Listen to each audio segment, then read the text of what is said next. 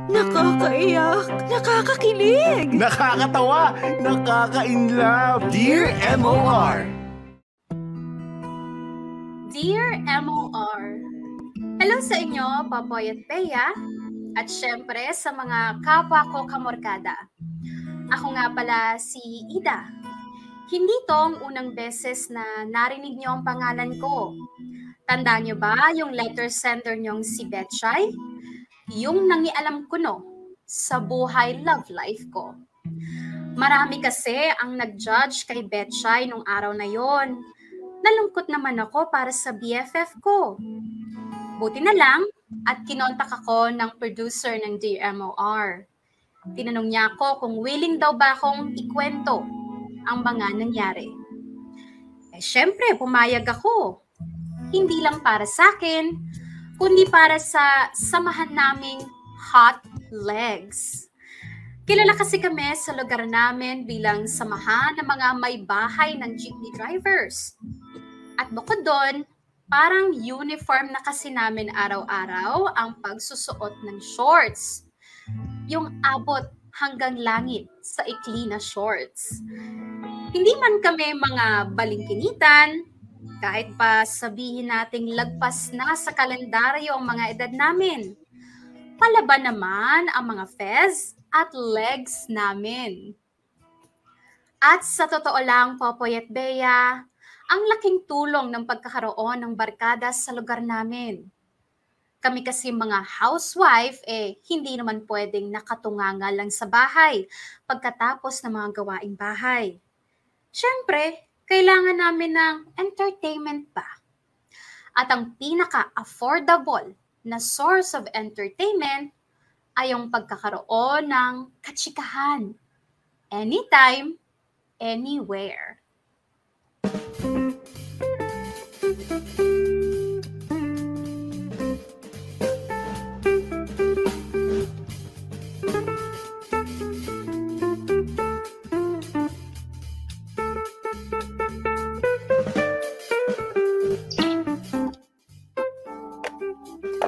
Ba?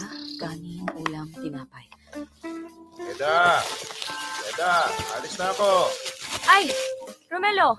Ito na yung baon mo. Tanghalian siya kami tinapay pang merienda. Sige, salamat ha. Anong oras ka pala uuwi? Eh, mga alas 6, nandito na ako. Alas 6? Sige, sige, sige. O bakit? Alis ka? Ah, hindi, hindi. Diyan lang ako kina Betchay. Alam mo na. Kina Betchay na naman. Nako, Eda ha.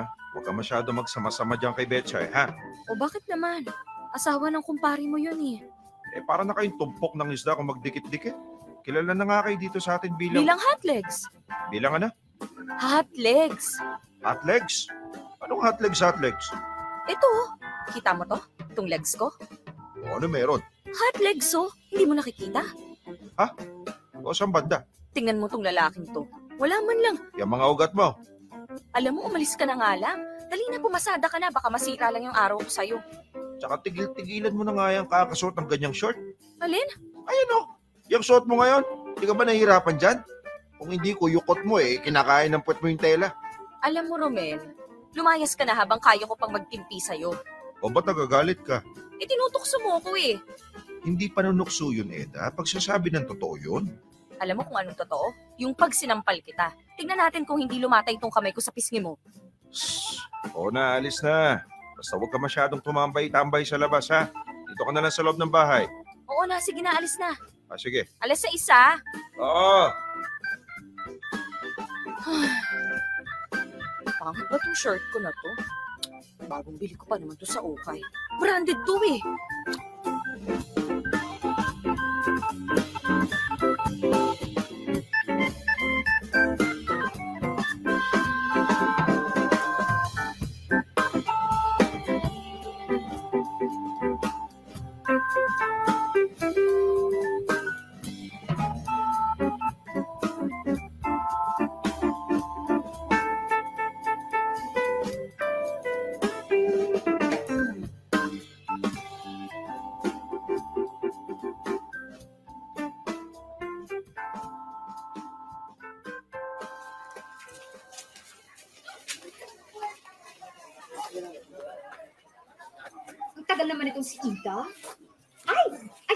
Ayan na. Ida, tagal mo naman, Mars. Oh, Betchay, musta? Oh, bakit ganyan mukha mo? At saka ba't ganyan suot mo? Ano yan, puruntong? Nakakadiri, ha?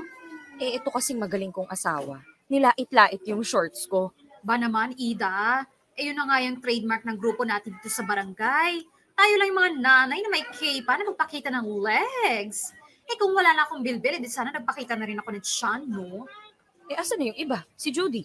Ah, si Kumaring Tahi. Ay, ayun na, oh, oh, isa pa yan. Kung di lang abot hanggang langit yung tahi niya sa panganak, eh, baka nagpapakita na rin niya ng tiyan. Judy! Oy, napetsa na. Dali-dali ang paglalakad. Oo, teka, yan na! Anak ko, ang kulit eh. Hoy! Kunyamas ka, bumalik ka sa bahay! Balik! Maglalaro ka na naman sa computer shop, no? Balik sa bahay, isa! Kakalbuhin kita, makikita mo! Naku naman, itong si Judy, isa na nga lang ang anak, itinatakot pa. Eh, ang kulit naman kasi ng batang yun. Kung hindi mo tatakutin, eh, hindi susunod sa'yo. Anyway, Mare, tama na yan. Lalong lalaki ang butas ng ilong mo, nakakaluka. Ay, Diyos mo itong anak ko. Malingat na nga ako, itatakas na naman. O, asan si Tetet? Kala ko kasama mo na. Ay, oo nga no. Asan yung babaeng yon? Ay, ayun o, parating na. Hoy, saan ka galing? Nasa likod ka lang kanina. Eto na. Ay, may dala si Tetet. Ay, anong dala? May dalang merienda. O, taray, o. Merienda muna bago magtanghalian. Ay, ang bigat. Oh, kunin niyo na to. Ano to, Tet? Iba't ibang suman. Andyan kasi yung biyanan ko galing Batangas. Ang daming dalang suman eh. Ay, taray. O, dali, magsipo na kayo dyan. Ano gusto nyo? Kape, tsaa, tsareng. Wala kami tsaa. Magkape na lang kayo. Teka, timpla na ako. Medyo matapang akin, ha? 3 in 1 lang to, Mars. Huwag ka na kumeme dyan. Dagdagan mo lang ng kape, ito naman.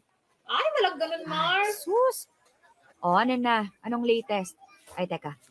Bakit ganyan ang suot mo, Eda? Ba't di ka naka-shorts gaya namin? Wala. Yung asawa ko eh, nilait-lait yung legs ko. Na-conscious tuloy ako. Diyos me, ano bang alam ng lalaki kung di laitin ang mga asawa nila? Nako, sang-ayon ako dyan. Nung isang araw lang, yung asawa ko sinabihan akong matanda. O, ito na mga kape nyo. Sinabihan kang ano? Matanda. O bakit hindi ba? Betchay, Eh, matatanda naman na talaga tayo. Eh, nakapagpatapos na nga ng pag-aaral daw si Tete. eh. eh paano ba sinabi? Eh alam mo na, yung tonong ng lalait. Ang dami ko na raw puting buhok. Tapos ayun din, nilait din yung pagsushorts ko. Kulubot na raw yung legs ko. Lalo na yung tuhod ko. Tapos binabalandra ko pa raw. Wow! Bilib din ako sa asawa mo, Tetet, ha? Nagsalita mo kang bata, ha? Eh, mas matanda nga siya sa'yo ng limang taon, eh. Huwag nyo nalang pansinin yung mga ganyang chika ng mga asawa ninyo. Mema lang kasi minsan yung mga lalaki. O kaya, gayahin nyo ako. Magsasalita pa lang ng pabalang, eh sinasapok ko na yung uso. Ay, agree ako dyan, Judith. Ito gabi lang. Yung asawa ko, umuwi na nakainom. Siya na nga nang umuwi na nakainom, siya pa tumay ka na nagklamo sa akin na kung ano-ano.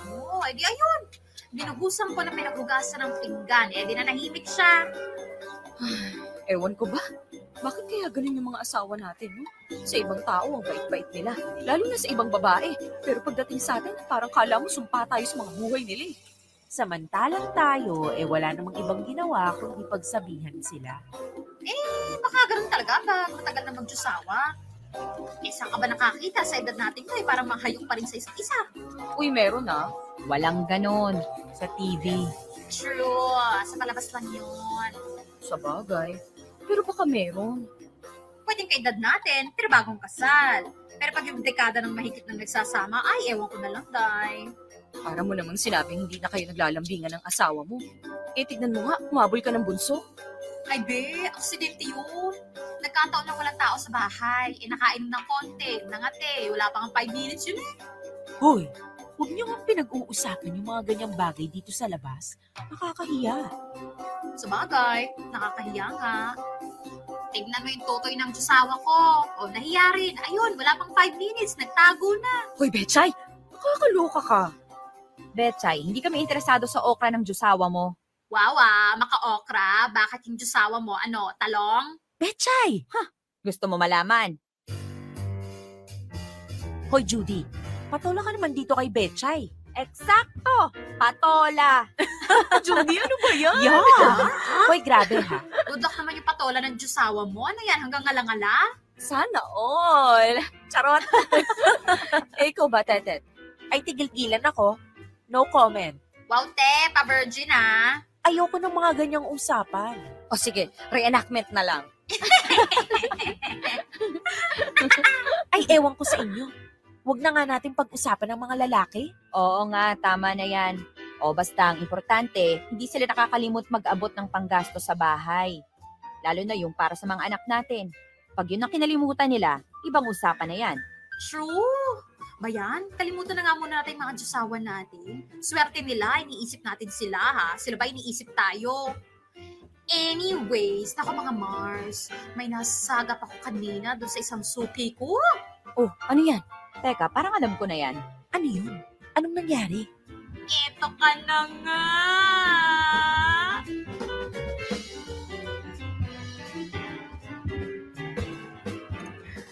Popoy at Bea, gaya ng sinabi ni Betchay sa sulat niya last time, ako nga ang pinakabata sa grupo. Si Betchay ang leader o leader lideran ng grupo. Siya kasi palagi ang taga-aya ng kung ano-ano. Siya ang pasimuno ng mga topic of the day. Sumunod naman si Judy, ang pinakamatanda at kung umasta, e pinakamatanda rin. Siya yung palaging seryoso pero palaban. Si Tetet naman yung may pinakamaraming absent sa mga meeting de avance namin.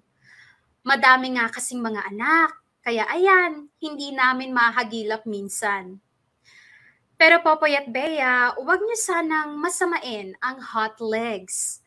Hindi naman kami kilala bilang mga chismosa.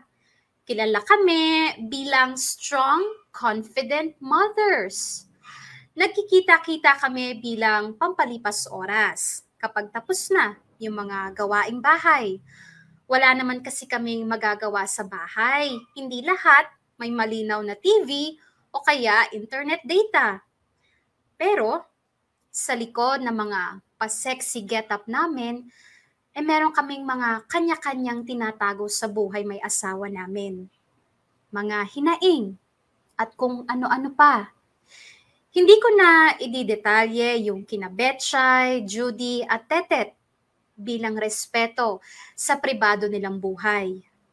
Yung akin na lang. At eto nga kasi ang nangyari sa amin ng asawa kong si Romel.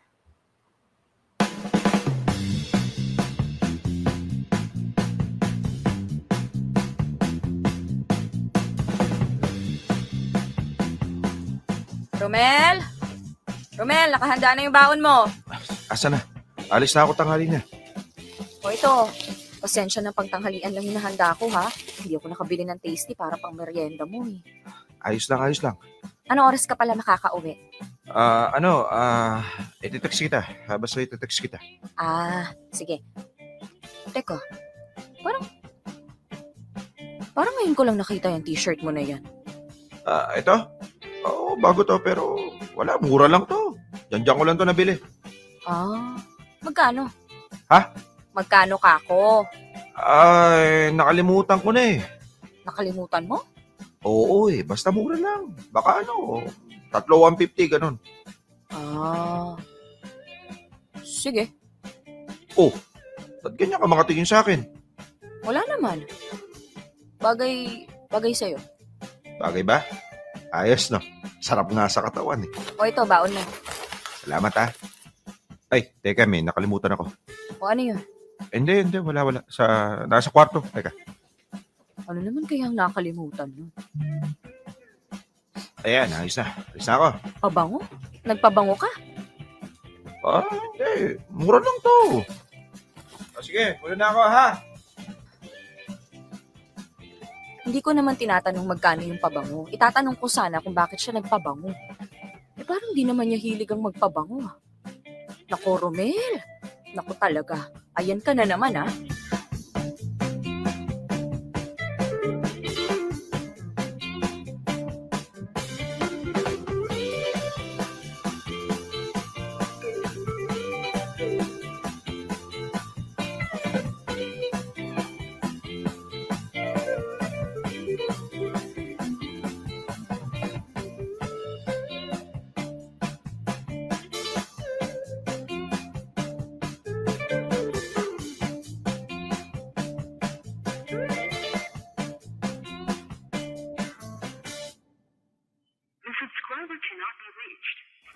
Patay yung phone niya? Tawagan ko nga ulit.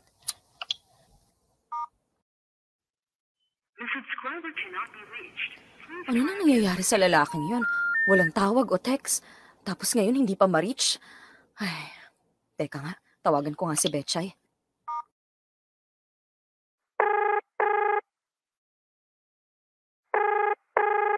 Hello! Anong atin, Mare?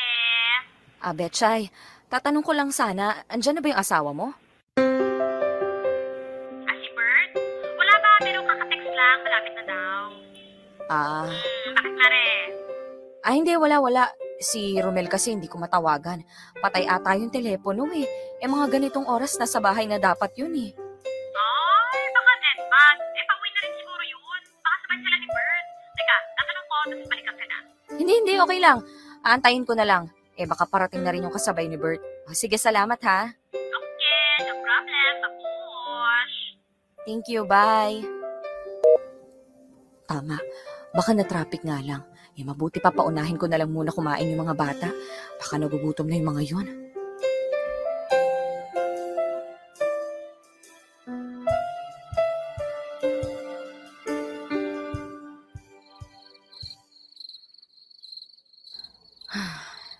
Nasa na kaya si Romel?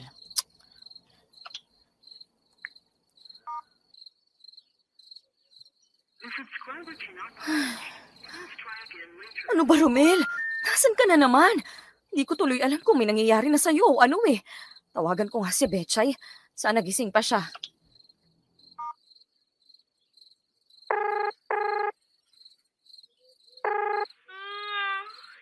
Pare. Betchay, si... Si Albert ba nandyan na sa inyo? Ay, oo, Mare. Kanina pa. Ala, pag masabihin wala pa si Romel. Wala pa eh. Naku, teka. Bert? Bert? Si Romel, asan? Bakit? Hindi pa nakakauwi? Eh, di pa daw eh. Eh, di ba kasabay mo yun? Oo, sabay kami gumarahe. O yun, rinig mo, Mare. Ay, saan kaya nagpunta yon? Wala bang nasabi kay Albert? Teka, tanong ko. Bert! Wala daw ba nasabi si Romel? Mga pupuntahan, ganyan? Wala naman. Wala daw. Naku, baka may nangyari na. Ayun nga eh, baka na aksidente o na hold up. Hindi, Mari. Baka may nangyaring milagro. Pero tsaking lang, ha? Antayin mo pa ng konti. Baka napainom lang kung saan. Isang oras, pag wala pa, tawag ka ulit, ha? Samahan ka namin ni Albert. Hanapin natin si Romel. Eh, sige sige, salamat ha. Pasensya na sa abala. Jerry lang. Tawag ka lang. Ah, Sige sige, bye. R- Romel?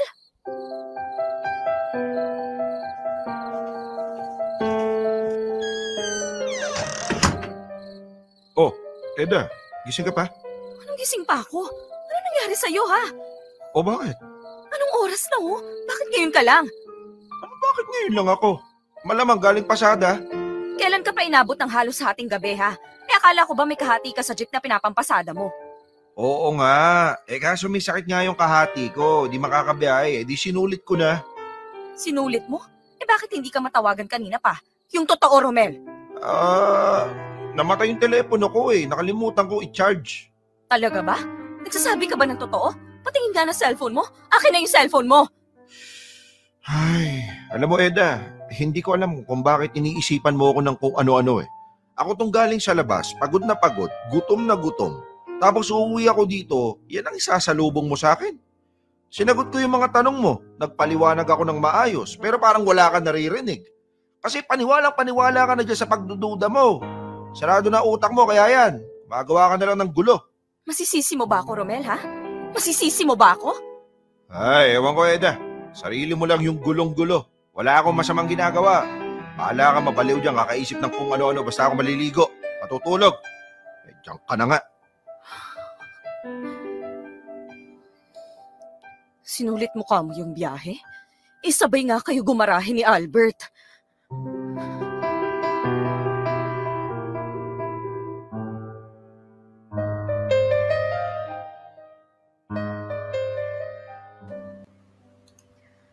Popoy at Bea, gaya nung narinig nyo sa kwento ni Betchay nung nakaraan, Napadalas nga yung pag-uwi ng late ni Romel. Pero pinapalagpas ko na lang. Kasi nga baka nag-good time lang siya at takot lang ipaalam sa akin. Pero sa paglipas kasi ng mga araw, eh parang ganon at ganon ang nangyayari. Kaya naisip ko kaagad na parang may mali. Hindi ko naman ina-assume na may babae siya agad. Ang akin lang, eh meron akong hindi alam. Todo pa pogi bago umalis. May mga bagong damit. May pabango pa. Tapos madalang na mag-text o tumawag. Minsan pa nga eh hindi na talaga nagte-text o tumatawag buong araw. At saka alam niyo yung woman's instinct ika nga, yung nararamdaman kong may iba o nag-iba sa asawa ko. At syempre, sino ba naman ang hihingan ko ng payo? Kundi ang liga ng mga misis sa lugar namin. Walang iba, kundi ang hot legs.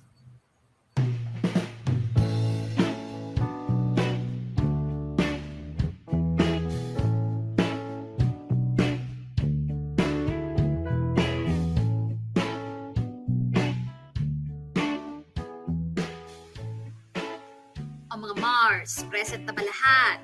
Judy, Tetet, syempre, ang star of the day, Ida. Ano bang meron? Bakit parang ang seryoso yata ng pag-uusapan natin? Oo nga. Parang iba yung pakiramdam ko dun sa chinat mo kagabi sa GC, Betchay. Eh kasi naman, Tetet, Judy, merong ichichika tong si Ida sa atin. Eh alam ko na to, pero kayo hindi pa. Kaya I would like to give the floor to Ida. O, go Mars. Bakit, Eda? Anong problema? Eh kasi si Romel, yung asawa ko. Pakiramdam ko kasi may tinatago eh. May babae ang asawa mo? Judy, sabi lang ni Eda, may tinago. Hindi naman sinabing may babae. O eh, ano pa bang itatago ng lalaki? Aso? Unggoy? Eh, Eda, pakipaliwanag nga ng mas maigi. Eh kasi una sa lahat, parang kailan lang i-late na umuwi sa bahay. Palagi niyang sinasabi, pumasada lang siya. Pero itong asawa ni Betchay, sinasabi, eh, nakakasabay naman daw niya gumarahe paminsan-minsan. True. O ano pa? Napapansin ko kasi may mga bago siyang t-shirt. Tapos may pabango pa. Eh hindi naman mahilig yun ng t-shirt tsaka mga kung ano-anong burloloy. Naku! O di ba nga, Judy? Ganyan din yung reaction ko nung chinika ni Ida sa akin yan. Sumama din yung mukha ko eh. Tapos pag uuwi siya, palaging pagod. Ligo lang tapos tulog na agad. Kinabukasan, maaga ang alis. Alam mo yung hindi na kami nakakapag-usap ng matino? Wala naman siyang nakakwento sa akin. As in parang walang problema. Walang kahit ano. Normal lang. Eh, sinubukan mo na bang tanungin kay Romel bakit ka mo may ganito, ganyan? Ay, oo, ginawa niya yan. Chika mo, Mars, anyari? Diyos me? Eh sinubukan kong alamin kung saan ba siya nagsusuot. Eh kaso ako pa ang naging masama. Kesyo pinagdududahan ko raw siya. Eh kesyo ako lang tumalikot ang pag-iisip. Di nag-away lang kami. Kaya alam mo yun, ayoko na magtanong ulit. Kasi sa tuwing magtatanong ako, ako pa yung lumalabas na merong problema. Ako pa yung malisyosa. Eh minsan na nga lang kami magkita sa isang buong araw. Pasasamain ko pa ba yung timpla namin? Ay naku. Alam mo yan ang problema sa mga lalaki eh. Magtatanong lang ang babae, huhusgahan ka agad tayo. Yung tayo pa mukhang baliw, no? Totoo. Ano ba naman yung sagutin mo na maayos yung tanong namin? Pakiramdam kasi nila ay inaakusahan agad natin sila. Eh, totoo naman. Pero ano ba naman yung sila mismo yung maglinaw ng lahat, di ba? Eh pag sila naman ang nagtatanong sa atin, pinapaliwanag natin lahat-lahat. Bakit natin ginawa ang ganito? Bakit natin sinabi yung ganyan? At saka tayo, mahilig tayong magpaalam sa kanila. Mag-update kung nasan tayo. That is so true, Jen. Iniisip kasi natin na baka, baka lang ha, hinahanap nila tayo o kaya nag-aalala sila kung kumusta na ba tayo. Eh sila, aber, Nako, sila wapakels. Kung hindi mo iti-text o tatawagan, hindi mo malalaman kung nasan. Yung asawa kong si Albert, ayan, ganyan yung style. Nung nakaraan, nalaman ko na lang na nagsabong. Eh, kung hindi ko pa binidyo call, ay, speaking, Ida, i-chika mo yung sa cellphone, dali. o anong meron sa cellphone? Eh napapansin ko kasi, palit ng palit ng password. Alam mo yung may password ngayon? Masisilip ko. Pagkaraan ng dalawang araw, iba na naman. Eh, ginawa ba namang pastime yung pagpapalit ng lock ng cellphone? Dami time ni sir. Aba, mukha ngang may tinatago. Yung matinding tinatago. Eh, bakit kasi hindi mo na lang tanungin na lang? Tetet naman, nakikinig ka ba? nakikinig. Nga yung Romel sa nga, kung si Eda. kaso away nga yung ending. Okay, okay, sorry. Relax lang. Eh, Eda, Ano bang balak mong gawin? Eto ka na nga. Yun nga yung ating pag-uusapan ng mataintim ngayong araw. Ano ang gagawin? Eh para sa akin, kung ayaw makipag-usap ng matinunang asawa mo at walang ibang ginawa kundi awayin ka, eh di ganun din ang gawin mo. Awayin mo na rin. Total, ayaw niya na mahinahon na usapan eh, di ba? Eh di ibigay mo kung anong gusto niya. Grabe naman yun, Judy. Eh ako, I suggest ah, eh dapat ungkatin mo yung mga dapat ungkatin ng palihim. Eh kasi syempre, pag nalaman niya nag-iimbestiga ka, eh baka mag-alam maximum security si sir. Baka mamaya bago umuwi, eh ibaon sa lupa yung cellphone para lang walang makita. O, eh, betchay ha? Tingin ko dapat mahuli mo. Maaktuhan mo. Yung wala nang kawala talaga. Kasi sige, sabihin natin meron ka nakitang ebidensya. Text message, picture o kung ano man. Pwedeng pwede niya burahin tas gawa ng kung anong palusot. Pero pag naaktuhan mo, wala nang lusot-lusot. Patay na. Aba-aba Judy, eh ang tanong, paano maaaktuhan itong si Ida yung Diyosawa niya? Sugurin mo. Sugurin natin. Pwede nating manmanan. Sundan. Wow, paano? Eh puwapasada? Paano natin susundan yung jeep? Bet mo sumabit sa tambucho? Maraming paraan, Betchay. Hmm, eh, pwede rin. Alam ko na. Sasabihin ko sa asawa ko na magyaya ng inuman minsan. Yayaan niya si Romel pagkagarahe nila. Pag sumama, eh di wala. Pero pag hindi sumama, ayun. Saka natin susundan mula sa garahe papunta kung saan man. Pwede rin. O kaya pag alis pa lang sa umaga, meron akong pinsa na may taxi. Pwede natin siyang rentahan. Mag-ambag-ambag lang tayo. Mura lang yon. Ay, oo, pwede, no? Eh, sabihin ko sana, upahan natin yung trike ng utol ko. Kaso hindi pala pwede sa highway, no? Kaya sige, doon na lang tayo sa taxi ng pinsan mo. Ano, tatawagan ko na. Pero yung plano ko muna, ha? Saka na yung sayo pag hindi umubra. Eh, kakailanganin din naman natin ng service pag sinundan natin si Romel. Paano pag sumakay ng jeep o kaya trike? Eh, malay mo sumakay ng train. Eh, mas madali pa rin mag-service. Tignan muna natin. Ayaw mo lang ata mag-ambag eh. Wow, ako pa ba? Hello, may tindahan ako, oh. May datong ako. Eh, bakit ayaw mo? Teka, teka, teka. Teka nga. Hindi ba kayo kinikilabutan dyan sa mga pinagsasasabi nyo, ha? Ano bang akala nyo? Nasa pelikula kayo? Ang dami-dami nyong kuda. Eh, itong kaibigan natin, eh, nananahimik lang dito. Bakit hindi siya yung tanungin natin? Bakit hindi nyo siya hayaang mag-isip ng makatotohanang paraan? Bakit? Hindi ba makatotohanan yung naisip namin? Hindi. Eh, ikaw ba, Tetet? Bakit hindi ikaw mag-isip ng gagawin? Kaya nga dumulog sa atin tong si Eda eh, kasi hindi niya alam ang gagawin niya eh. Sa totoo lang, para sa akin ha, ayokong makialam. Masyado kasi kayong OA mag-isip. Eh madadaan naman yan sa matinong usapang mag-asawa. Kayo pa tong atat na atat umaksyon eh. Eh paano kung wala naman palang babae si Romel?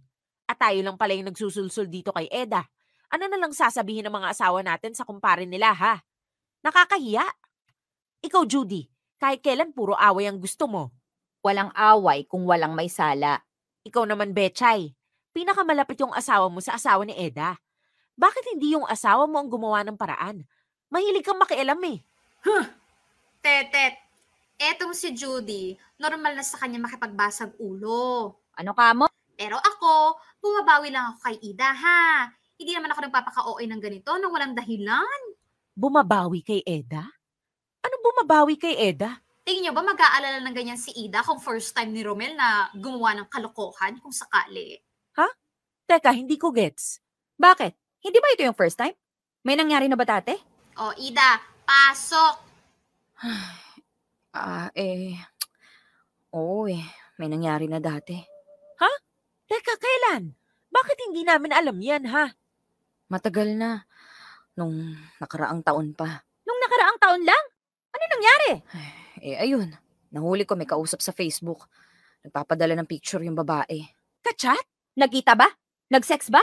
Eh, yun na nga eh. Hindi daw. Chat lang daw. Never pa daw silang nagkita. Eh, paano naman malalaman ni Ida yung totoo, di ba? Ilang beses din kaming nag-away noon. Pero puro deny siya. Napaiyak pa nga eh. Eh di naawa ako. Naisip ko baka masyado kong pinako sa krus yung asawa ko. Sa asawa mo naawa ka. Sa sarili mo hindi. Anong magagawa ko? Mahal ko yung asawa ko eh. Hindi ko na ko na umiibig sa'yo Bakit magtampo? Paano ba ito? naisip ko, alangan namang isang pagkakamali lang eh, hihiwalayan ko na siya. Siyempre pinatawad ko. Binigyan ko ng pagkakataong magbago. Sabay, ito na naman. Bakit hindi mo sinabi sa amin? Nahihiya ako nun eh. Ayokong pag-isipan yun ng masama si Romel. Kaya nga ganito ako ka Gina G, Tetet. Kasi walang nagtanggol kay Ida nung time na yun. Wala siyang kasama. Kaya ngayon, hindi ako papayag na mag-isa na naman yung friend na rin natin. Ano ba naging magkakaibigan tayo? Kung iiwan natin sa ere si Ida para harapin yung problema niya ng mag-isa. Basta ang akin lang, sana, sana mali ako. Sana mali tayo ng iniisip. Kasi pag naulit na naman yung dati, hindi ko na alam kung anong gagawin ko. Mahal ko yung asawa ko pero hindi ko alam yung mararamdaman ko pag nalaman ko may iba na naman siya.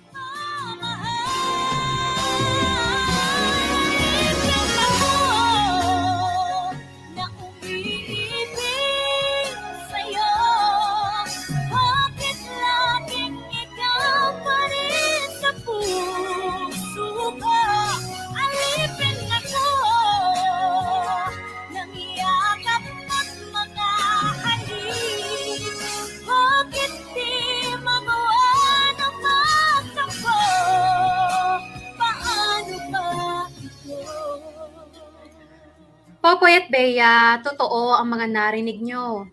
Kaya naman Gina G. si Betchay, eh alam niya hindi iyon ang unang beses na magloloko si Romel kung sakali. At hinayaan ko lang ang mga kaibigan ko na gumawa ng paraan para tulungan ako. Nung unang beses kasing gumawa ng kalokohan si Romel, eh kinimkim ko lang. Wala akong pinagsabihan. At mahirap ang sakit sa kalooban. Wala akong maiyakan at mahingan ng payo. Kaya sa pagkakataong ito, hinayaan ko ang sarili ko na humingi ng tulong. Yung sumandal kahit papaano sa ibang tao. Lalo pat mas matanda sina Betchay sa akin. At marami na rin silang pinagdaanan sa mga asawa nila. Kinailangan ko ng gabay ng kapwa ko babae kapwa ko ina at asawa. Baka kasi hindi ko kayanin kung sakaling lokohin ulit ako ng asawa ko. Dear M.O.R. Ang mga kwento ng puso mo. Hashtag Dear M.O.R. Hot Legs. Popoy at Bea, sa udyok ng Hot Legs, eh napapayag nila ako sa planong sundan si Romel. Natatawa nga ako kasi sa teleserye ko lang napapanood yung mga ganun. Pero pwede rin palang mangyari sa totoong buhay. Yun daw kasi ang pinakamatibay na ebidensya. Ang makita mo ng harap-harapan ang katotohanan. Pero hindi naging madali ang lahat.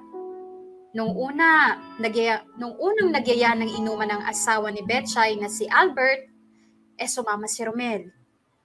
Pero makalipas ang isang linggo, nagyaya ulit si Albert at saka na tumanggi si Romel. Doon na kami, nag-abang ni na Judy at Betchay. Hindi nakasama si Tetet kasi isang barangay ang kailangan niyang asikasuhin sa bahay nila. Inupahan nga namin ang pinsan ni Judy na taxi driver para ipagmaneho kami kung saan man pupunta ang asawa kong si Romel.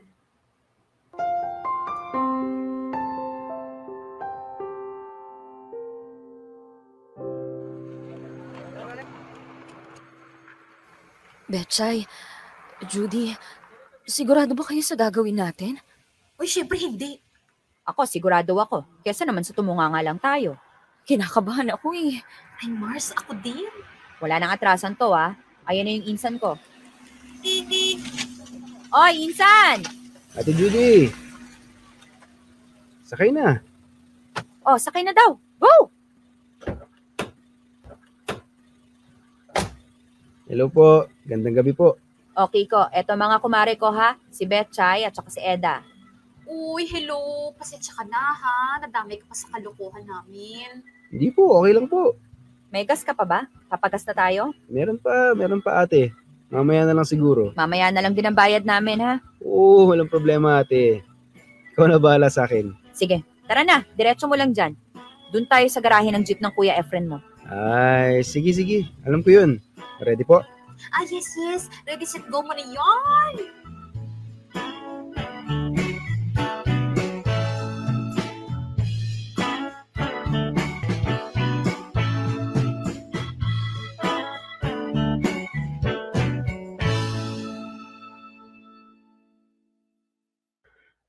Ah, ate, dito lang po ba tayo? Oo, antayin lang natin lumabas ng gate yung asawa ni Eda. At saka asawa ko rin. Ah, ay, ay, ay. Ayun o, naglalakad na sila sa labas. Naku, kinabahan naman ako bigla. Buti nakasama ka sa amin, Betchay. Ano pa paalam mo? Eh, sabi ko, papariban tayo. Eh, paano pag uwi mo mamaya, hindi naman unat yung buhok mo? Eh, hindi ko naman sinabing ako eh. Sabi ko lang magpapariban tayo. Eh, malay ba niyang sasamahan ko lang kayo o... Eh, epek na yun. O, yan sa kabilang kanto na naglakad si Romel. Kiko, welta mo, dali. Okay, okay ate. Huwag mo masyado dikitan ha, alalay lang. Okay po, okay po.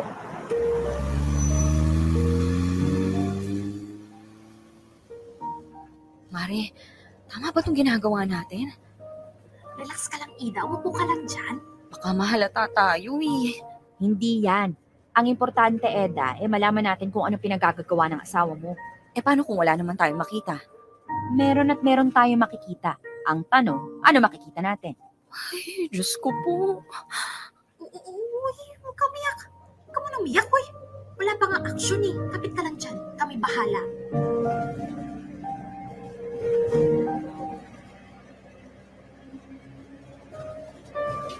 Ah, ate,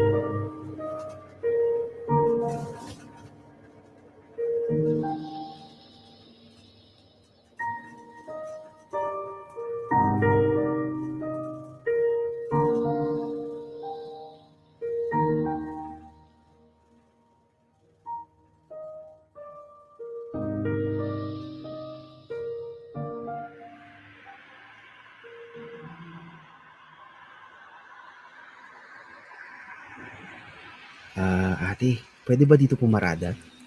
Ayan ba sa gate na yun pumasok si Romel? Opo, ate.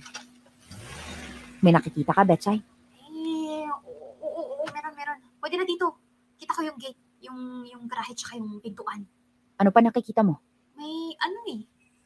May tricycle sa loob, tsaka motor ba yun o bike? Parang motor eh. Si Romel? Asa na si Romel? Nasa may tricycle. Pinagbukas na pinto, pinagbukas na pinto. Tingin, asan? Sino nagbukas? Babae? Babae ba? Ito pa babae nga. Hindi nga. Seryoso? Naku, sinasabi ko na eh. Cellphone! Ilabas mo ang cellphone mo, Betchay. Ito na, ito na, ito na, ito na. Oy, Kiko, hawakan mo tong cellphone ko. Videohan mo yon at huwag mo ititigil hanggat hindi ko sinasabi. Ah, o- opo, ate. Ala, oh, ayan na, oh. Lumabas na yung babahita. Asan? Ayun oh, ayun oh, babae, di ba? Ang puti, oh. Anong ginagawa nila? Nag-uusap? Tumatawa yung babae, apakalandi. Tumatawa? Nagtatawanan sila? Ayun oh, andun sila sa may tricycle. May inabot yung babae. Parang susi ng tricycle eh. Sumakay si Romel eh, oh. Naku, oh, may pahawak-hawak pa sa braso. Ay, mga Mars. Eh, eto na yon, eto na yon. Ay, teka, teka. Anong gagawin natin? Handa ka na ba, Eda? Handa? Handa saan? Aba, Mars, ayan na, oh. Ayan ang inaantay natin. Ang mahuli mo sa akto, yung asawa mo. Kilala mo ba yung babae, Eda? Eh, hindi. Nasabi pa ni Romel sa'yo na may lakad siya. Eh, hindi rin. Eh, wala nang duda. Babae niya yan. Halika na. Eh, teka, teka, sandali.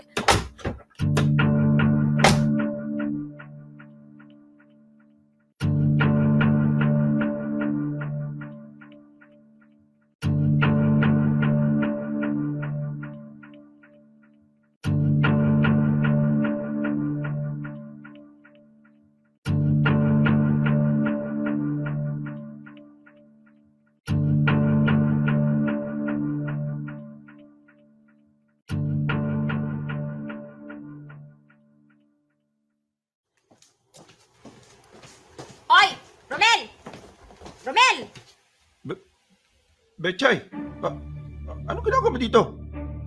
Judy, Oh, ba't parang nakakita ka ng multo, ha? teka, anong ginagawa niyo dito? Kasama niyo si Eda? Ah, bakit? Gulat ka? Eh ikaw, ano ginagawa mo dito, ha? Umuwi na yung asawa ko at lahat-lahat, tapos ikaw, andito ka pa sa bahay ng kung sinong babae. O ikaw, ano pangalan mo? Teka, teka, teka lang. Huwag ka kayo mag-isip ng kung ano-ano. Wala akong babae. Hindi ko babae to, no? Um, Romel, anong nangyayari? Wow, first name basis. Oy, Ineng, pangalan mo. Po? Pangalan mo sabi, po ka ng po dyan eh. Itong si Romel, hindi mo pinupopo. Ilahi ko yung dila mo. eh. Anong pangalan mo?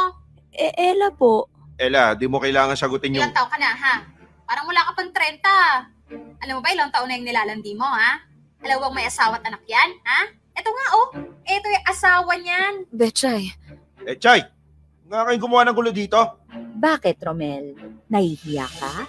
Kung wala kang babae, kung hindi mo kirida yan, eh bakit ka nandito? At bakit hindi alam ng asawa mo ang mga pinagagagawa mo ngayon? Eh, ano to, ha? Sinundan niyo ako? Para ano? Bakit? Eh, bakit ikaw ang biglang nagtatanong? Eh, kami nauna. Um, Ella, pasensya ka na, ha? Ah, pumasok ka muna siguro sa loob. Ay, hindi, hindi. Walang papasok. Makatanggol agad, Romel. Ay, ay, ay, ch- Ella. Alam mo may asawa tong lalaking to, no? Po? Po? Nye, mas bingi ka, girl. Bingi, ha? Halika, lapit ka na marinig mo yung sinasabi ko. Aray, baso ko ate, aray. Arte, ah. Betchay, ano ba? Hindi ko nga babae si Ella. Nandito ako kasi pinapasada ko yung tricycle ng asawa niya. O eh bakit hindi ang asawa niya magpasada niyan? Eh, asa ba asawa niya? Siman, nakasakay sa barko. Eh bakit ikaw ang kailangan pumasada, ha? Kasi kailangan ko ng extra pera kaya humiram ako. Okay na. Kulang na kulang yung pera namin eh. Ang dami naming utang. Ang daming gastos. Ano? Narinig mo yun, Eda? Nandito ako para kumayot. Hindi para gawin yung kung anong maduming iniisip mo. Eh palibasa, nalaso na namang kaibigan mo yung utak mo. Kung ano-ano kasi pinagsasasabi ng mga yan. Mga walang magawa sa buhay, mga pakialamero. Aba, eksakto. May pakialam talaga kami sa kaibigan namin. Eh, ikaw. Alam mo, bahala kayo. O sige, magsama-sama kayo mga sulsulera, mga maduduming isip. Bahala kayong gawin yung gusto nyong gawin. Ano ka na, Eda, ha? Ito gusto mo, di ba? Ito yung gusto mong makita. O yan. O sige, gumawa kayo ng eksena. Mag-video pa kayo. I-post nyo pa sa Facebook. Total, diyan kayo magaling eh. Ang gumawa ng katramahan. Sana'y kasikat nyo yan. Sana kinasaya mo to, Eda, ha? Sana masaya ka.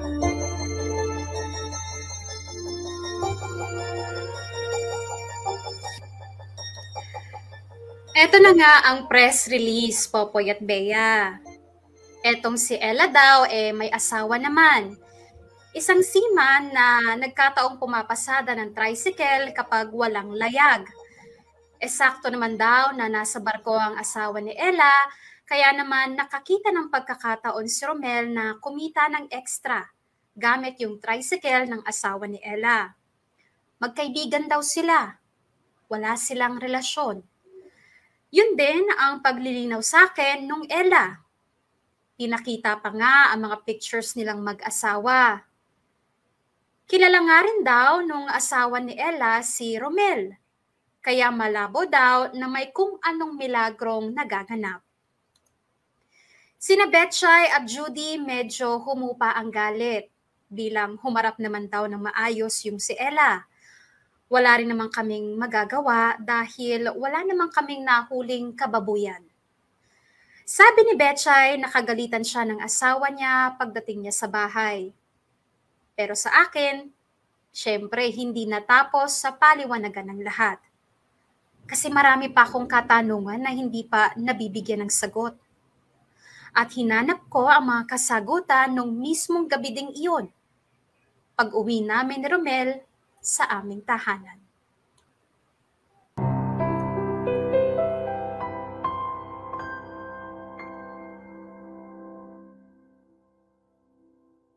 Romel! Romel! Antayin mo nga ako. Bahala ka dyan, visit ka. Kausapin mo ako. Eh, bakit hindi yung mga kaibigan mo kausap mo? Magsama-sama kayo. Bakit ba nagagalit ka, ha? Di ba dapat ako yung magalit? At bakit ka magagalit sa akin, ha? May ginawa ba ako masama? Napatunayan mo bang may babae ako? Eh, Bakit hindi mo sinabi sa akin? Ano ba naman yung ipaalam mo na sumasideline ka? O tapos ano? Hihingin mo yung pera? Kukunin mo na agad yung kita? Eh para saan ba yung sideline na yon ha? Eh para nga sa mga utang, Eda. Sa dami kasi ng utang natin, hindi mo na alam kung kanino o magkano ang dapat bayaran. Ako, Ako lang yung nakakaalam. Ano bang akala mo? Wawaldasin ko yung pera? Pwede mo namang sabihin sa akin na may sideline ako ah. Pero ako na yung hahawak ng pera. Eh di nagalit ka pag sinabi ko yon. At bakit ako magagalit? Kung kinausap mo lang sana ako ng matino, kung nagsabi ka lang. Eh ikaw, bakit hindi mo ako kinausap ng matino? Kung nagtanong ka na lang sana, di ba? Nagtanong ako, Romel. Nagtanong ako. Kaso anong sinagot mo? Galit? Galit yung sinagot mo sa akin. Alam mo, matuto ka kasi tumiming. Tsaka yung pagtatanong mo kasi may halong pagdududa agad. Iniisip mo agad na may masama akong ginagawa. Yung tono mo, parang pinapaamin mo na kagad ako eh.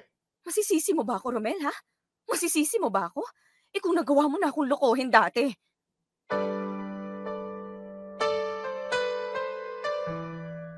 O, isa pa yan. Hanggang ngayon, hindi mo pa rin ako napapatawad. Kaya yan, kinakain ka na ng pagdududa mo. Sino ngayon ang gumagawa ng problema sa atin, ha? Bakit magalit na galit ka, ha? Kasi nakakaya yung ginagawa mo. Nakakaya kay Ella. Nakakaya kayong tatlo. Lalo ka na. Kay Ella nahiya ka pero sa akin hindi. Hindi mo man lang naisip yung nararamdaman ko.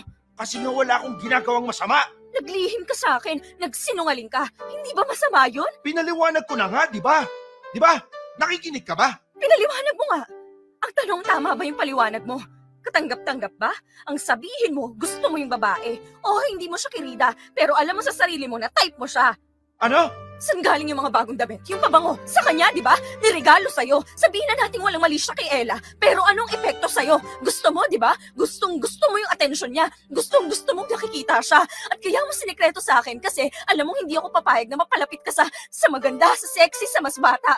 Romel, ang dami-daming pwedeng upahang tricycle dyan pero pinagtsatsagaan mong bumiyahe at pumasada sa hindi mo naman lugar. Anong ibig sabihin nun? Sige nga, anong ibig sabihin nun?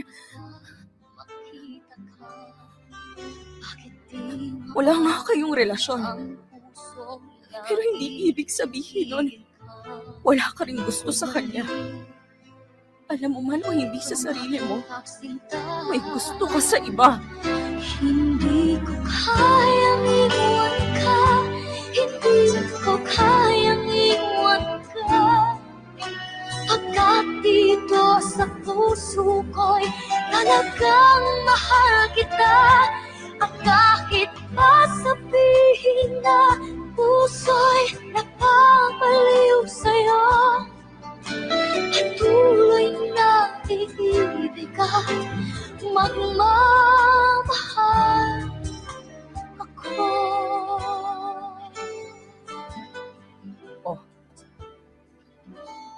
Bakit hindi ka makasagot? Kasi alam mong totoo yung mga sinabi ko. Romel, walang kaso sa akin kung gusto mong gumala o mag-sideline. Magsabi ka lang. Sabihin mo lang. Sabihin mo lang sa akin lahat. Naging magkaibigan naman tayo bago tayo naging magkarelasyon, di ba? Kausapin mo lang ako. Sabihin mo lang sa akin kung hindi ka na masaya. Kung nakukulangan ka pa. Ako muna, Romel. Ako muna yung kausapin mo. Bago ka tumingin sa iba.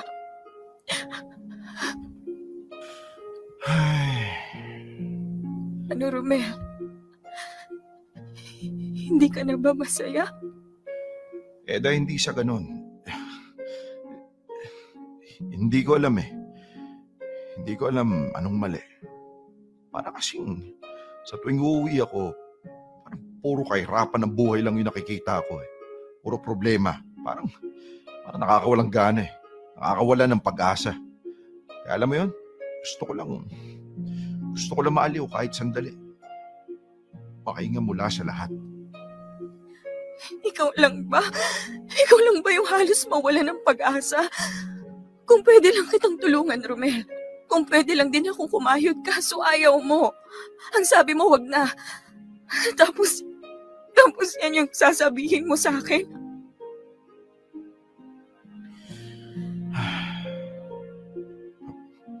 Pasensya na, Eda. Pasensya na. Pero pangako, wala akong balak lukuhin ka. Wala akong balak makipagrelasyon sa iba. Wala. Muntik lang, no? Eda, Yun ang totoo, Romel. Wala nga. Ganito na lang, Romel. Ituloy mo yung kung ano mang ginagawa mo. kung sa tingin mo makakatulong sa atin yon. Pero palagi mo sanang tatandaan. Sa tuwing sa tuwing makakakita ka ng ibang babae o ng sitwasyon na mas higit pa sa akin, yung mas masaya, sana maisip mong mas marami ding lalaki ang sitwasyong mas higit sa'yo. Pero mas pinili kong manatili sa tabi mo. Ako at mga anak mo. Pinatawad na kita sa nagawa mo noon, Romel. Pero hindi ibig sabihin nun nakalimutan ko na. At malabong makalimutan ko kung patuloy kang gagawa ng mga bagay na na magpapaalala sa akin ang panloloko mo. Hindi ko kayang iwan ka Hindi ko kayang iwan ka Pagkat dito sa puso ko'y mahal kita At kahit pa sabihin na Puso'y napapaliw sa'yo Patuloy na iibig at magmamahal ako. Popoy at Bea, wala mang relasyon si Romel at yung Ella. Alam kong natutuwa ang asawa kong makita si Ella. Nananabik siyang makausap si Ella. Na-excite siyang matapos ang araw dahil mapupuntahan na niya si Ella. Ewan ko para sa iba pero para sa akin, isa na ring pagtataksil yun. Naniniwala kasi ako na kapag ang lalaki e pinag-alayan ka ng oras at pagod, meron kang espesyal na pwesto sa puso niya. Kahit ba magkaibigan lang ang relasyon yung dalawa. Siguro wala lang kay Ella pero sa asawa ko eh iba na. At napatunayan ko yon dahil pagkatapos ng pagkompronta ko kay Romel, e tila nagbago ang ihip ng hangin nahiya ata ang gunggong sa mga pinaggagawa niya.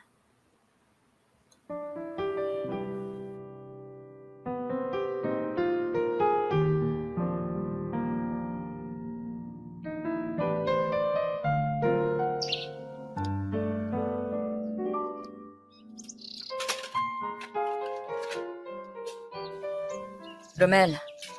Romel, ito na yung baon mo. oh. Tanghalian siya ka may pandiko ko rin pang merienda. Um, sa- salamat ha. Ah, E- Eda, Bakit hindi ka pa umalis? um, salamat dito sa pabaon ha. Ah, Alas 8 pala gagarahin na ako. Mm.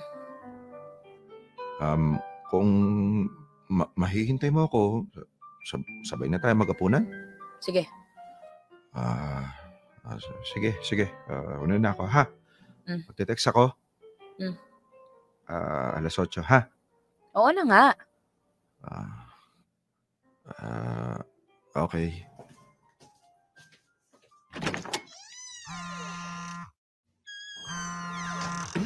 Tumatawag. Si Tete. Hello? Eda, nasan ka? Nandito sa bahay, bakit? Eh, pupunta sana. Inaantay ko na lang yung aya nyo sa GC eh. Kaso parang ang tahimik. Wala naman nagchat-chat. Eh kasi naman sina Bechay at Judy nahihiya sa'yo. Nahiya sa akin? Bakit naman? Eh dahil nga dun sa nangyari nung isang gabi, eh pakiramdam nila na pahamak ka lang nila. Napagalitan din kasi ng asawa nung si Bechay. Ayun, katakot-takot na sermon ang inabo. Ah, kaya pala. Kaya pala ang tahimik ng dalawa sa GC. Eh, asan ka ba? Asan sila? Tara na, magkita-kita tayo mamaya bago magtanghalian. O sige, sasabihin ko sa dalawa. Dala tayo ng ulam. Yung mga anak ko kasi andun sa biyanan ko. Mamayang hapon pa makakauwi. Ah, sige, sige. Sabihin ko kina Judy at Bechay. Mag-aayhan na rin ako sa GC. Okay, sige. Message-message na lang. O, sige, bye-bye.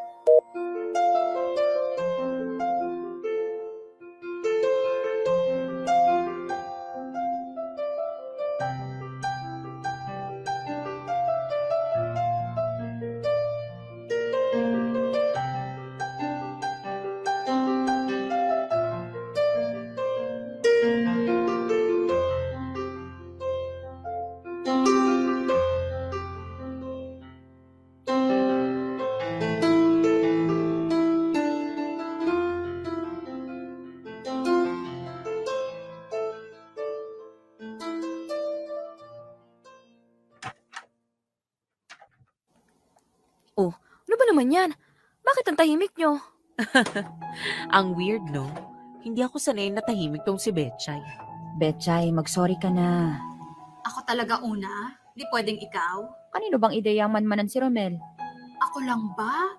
Di pwedeng tayong dalawa? Sa'yo pa nga galing yung sasakyan? Teka nga mga Mars, ano bang problema nyo? Bakit kayo ganyan? Ano tong sorry-sorry na naririnig ko? Eh, eh kasi naman Ida, nahihiya kami sa'yo. Kasi syempre, kami yung nagtulak sa'yo na sundan mo yung asawa mo. Tapos ang ending pala, eh fake news. Wala naman palang babae si Romel, kaya, kaya sorry ha, nag-away patuloy kayo. Nag-away din naman kami ng Diyosawa ko, pero sorry talaga ha, napaka pakialamera namin. Ako gusto ko rin mag-sorry kasi nag-away kayo ng asawa mo. Pero sa totoo lang, parang okay lang din sa akin. Parang carry lang naman yung ginawa natin. Tingnan mo tong babaeng to, walang coordination. Ako tong sising-sisi, tas ikaw sabay bawi. Eh, totoo naman ah. Oo, nag-away sila. Pero at least, nasabi ni Eda kay Romel ang mga hinaing niya. Eh, kesa naman sa nga nga. Ah, basta ako, nagsusorry ako kasi masyado na ako naging pakialamera. Pinangunahan ko kaagad si Ida. Talaga? Di ka na uulit? Eh, di ko sure, pero... Tingnan mo to. Eh, Ida, basta sorry. Alam niyo mga Mars, walang kaso. Hindi ako galit. Yung asawa ko asar pero paki niya, di ba? Sa totoo lang, ayos lang din sa akin yung ginawa natin. Hindi lang naman kayo yung may pakana nun eh. Pumayag ako. Hindi kasalanan ko rin kung ano man yung gulong naganap. Nagpapasalamat nga ako kasi meron akong mga kaibigan na tulad niyo na matapang. Yung may pinaglalaban. At least, nakahiram ako ng tapang sa inyo. Kung hindi dahil sa inyo, baka nanahimik na lang din ako kay Romel. Oh, sabi sa'yo, Betchay eh. So ano, okay ka lang? Okay lang magpakialamanan tayo ng love life? Well, siguro medyo bawasan nyo lang yung pagka-GG nyo, no? Yung parang daing nyo pa si Eda. Yun lang. Okay, sige. Try ko. Basta ang sa akin lang, walang mahihiya sa atin magsabi ng problema, okay? Kahit ano pang pinagdadaanan nyo. Pag kailangan nyo na makakausap, ng katulong, mag-chat agad sa GC o kaya tumawag, okay? Hayaan nyo mga sinasabi ng asawa nyo. Eh, sa solid yung barkadahan natin eh, wapakils na sa chika ng iba dyan. Mga inggit lang sila, hindi sila mahal ng mga kaibigan nila. Sa bagay, feeling ko nga, mas mahal ko kayo kaysa sa asawa ko eh. Charing! Anyway, o yan ah, klaro na tayo ah. Wala namang problema eh. Kayo lang itong may pasori-sori pa.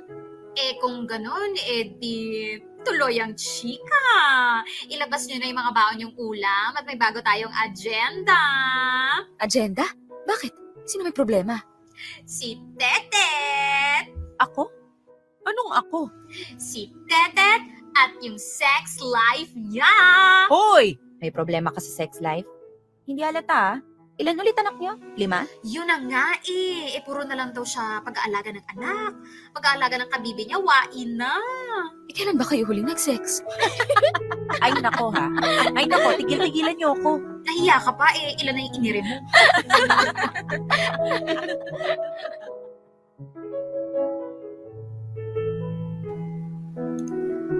Popoy at Bea, sa ngayon ay patuloy na bumabawi ang asawa ko sa akin. Ang bait-bait ni Romel. Maaga umuuwi, on time ang pagbibigay ng allowance, may pasalubong pa paminsan-minsan. Hindi ko lang alam kung hanggang kailan yung mga ginagawa niya. Baka kasi kaya lang ng dati. Babawi sa umpisa, yun pala eh uulit din sa paggawa ng kalokohan. Sa totoo lang, ginagawa ko ang lahat para maalagaan ang pamilya ko, lalo na ang asawa kong si Romel. Pero sa loob-loob ko, aaminin ko, bawas na ang tiwala ko sa asawa ko. Hindi na ako mapapanatag kahit kailan.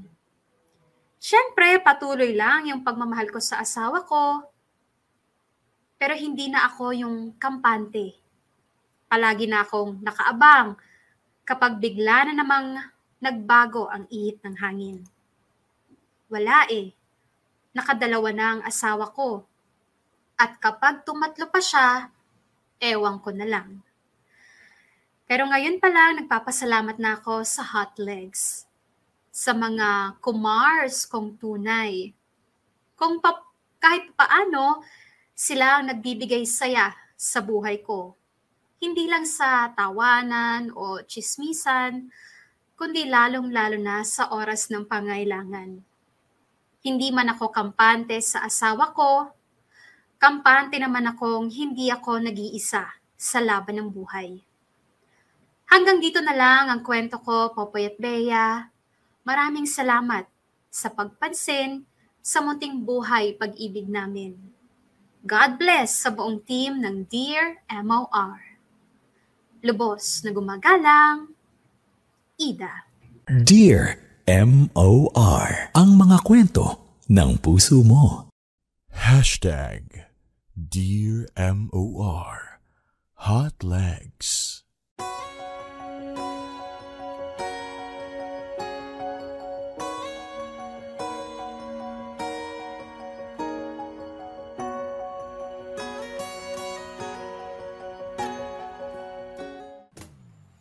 Mga kapamilya, oras na natin. 8 minutes makalipas ang alas 2 ng hapon. Yan ang nga po, ano, ang katapusan ng kwento ni ah, Ida.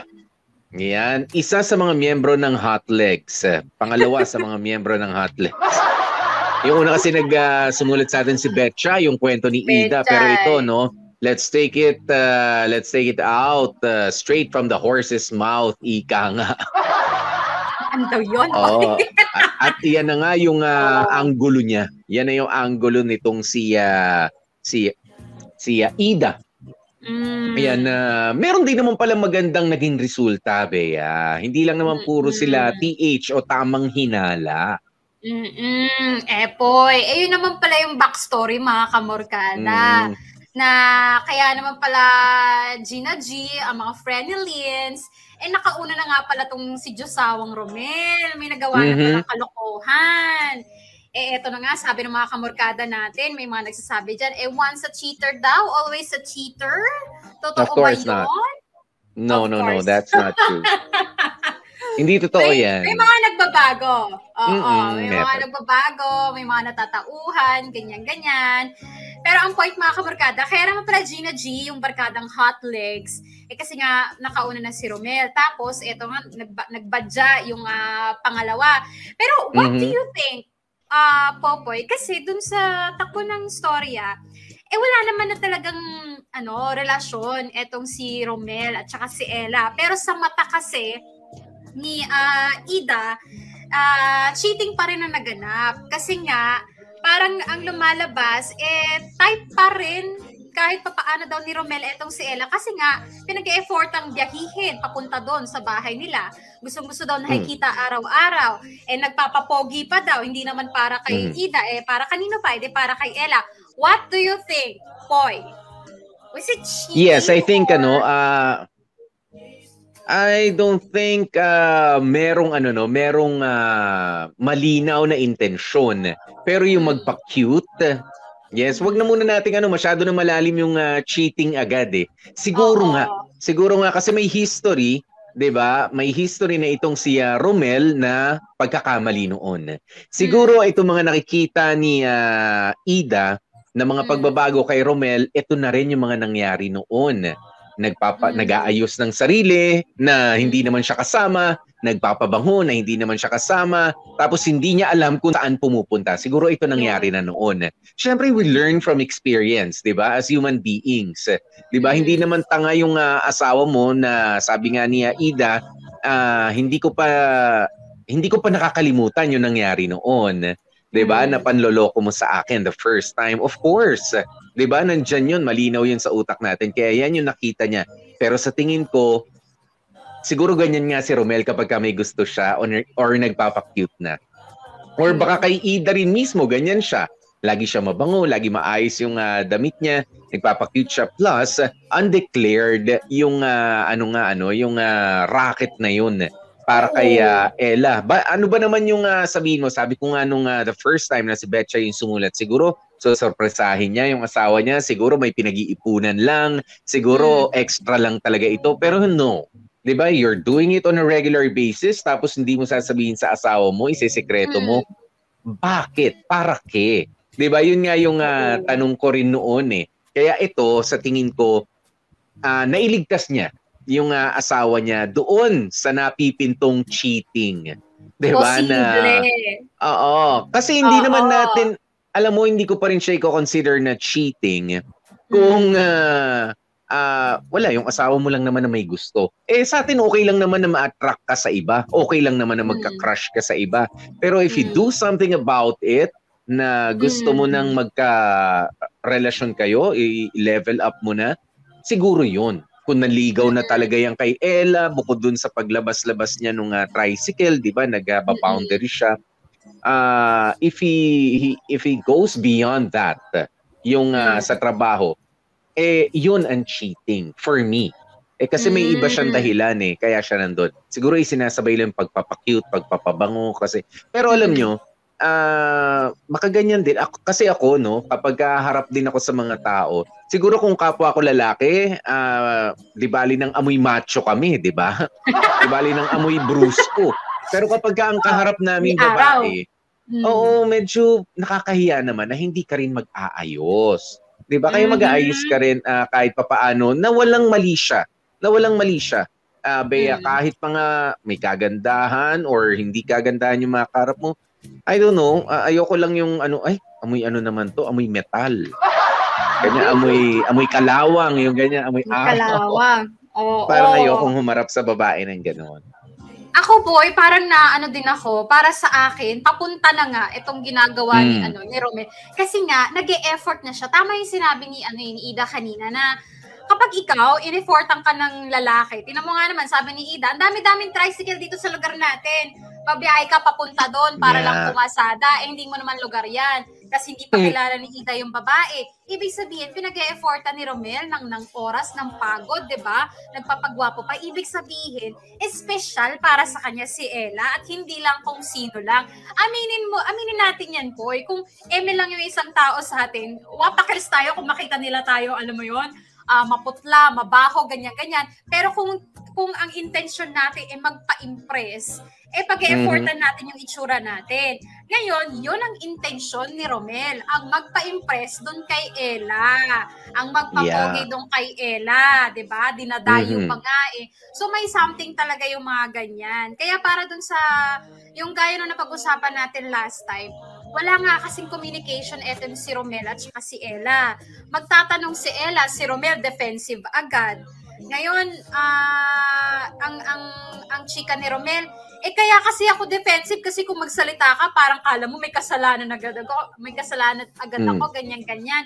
Eh Yeah. mga mister, hindi nga kasi panatag si Mrs. Kaya alam mo yon hindi namin mapigilan na ganun yung tono namin, na may pang-ano agad, na alam mo may Mm-mm. panghuhusga agad. Ngayon, it's your job naman siguro to, ano as, make linaw.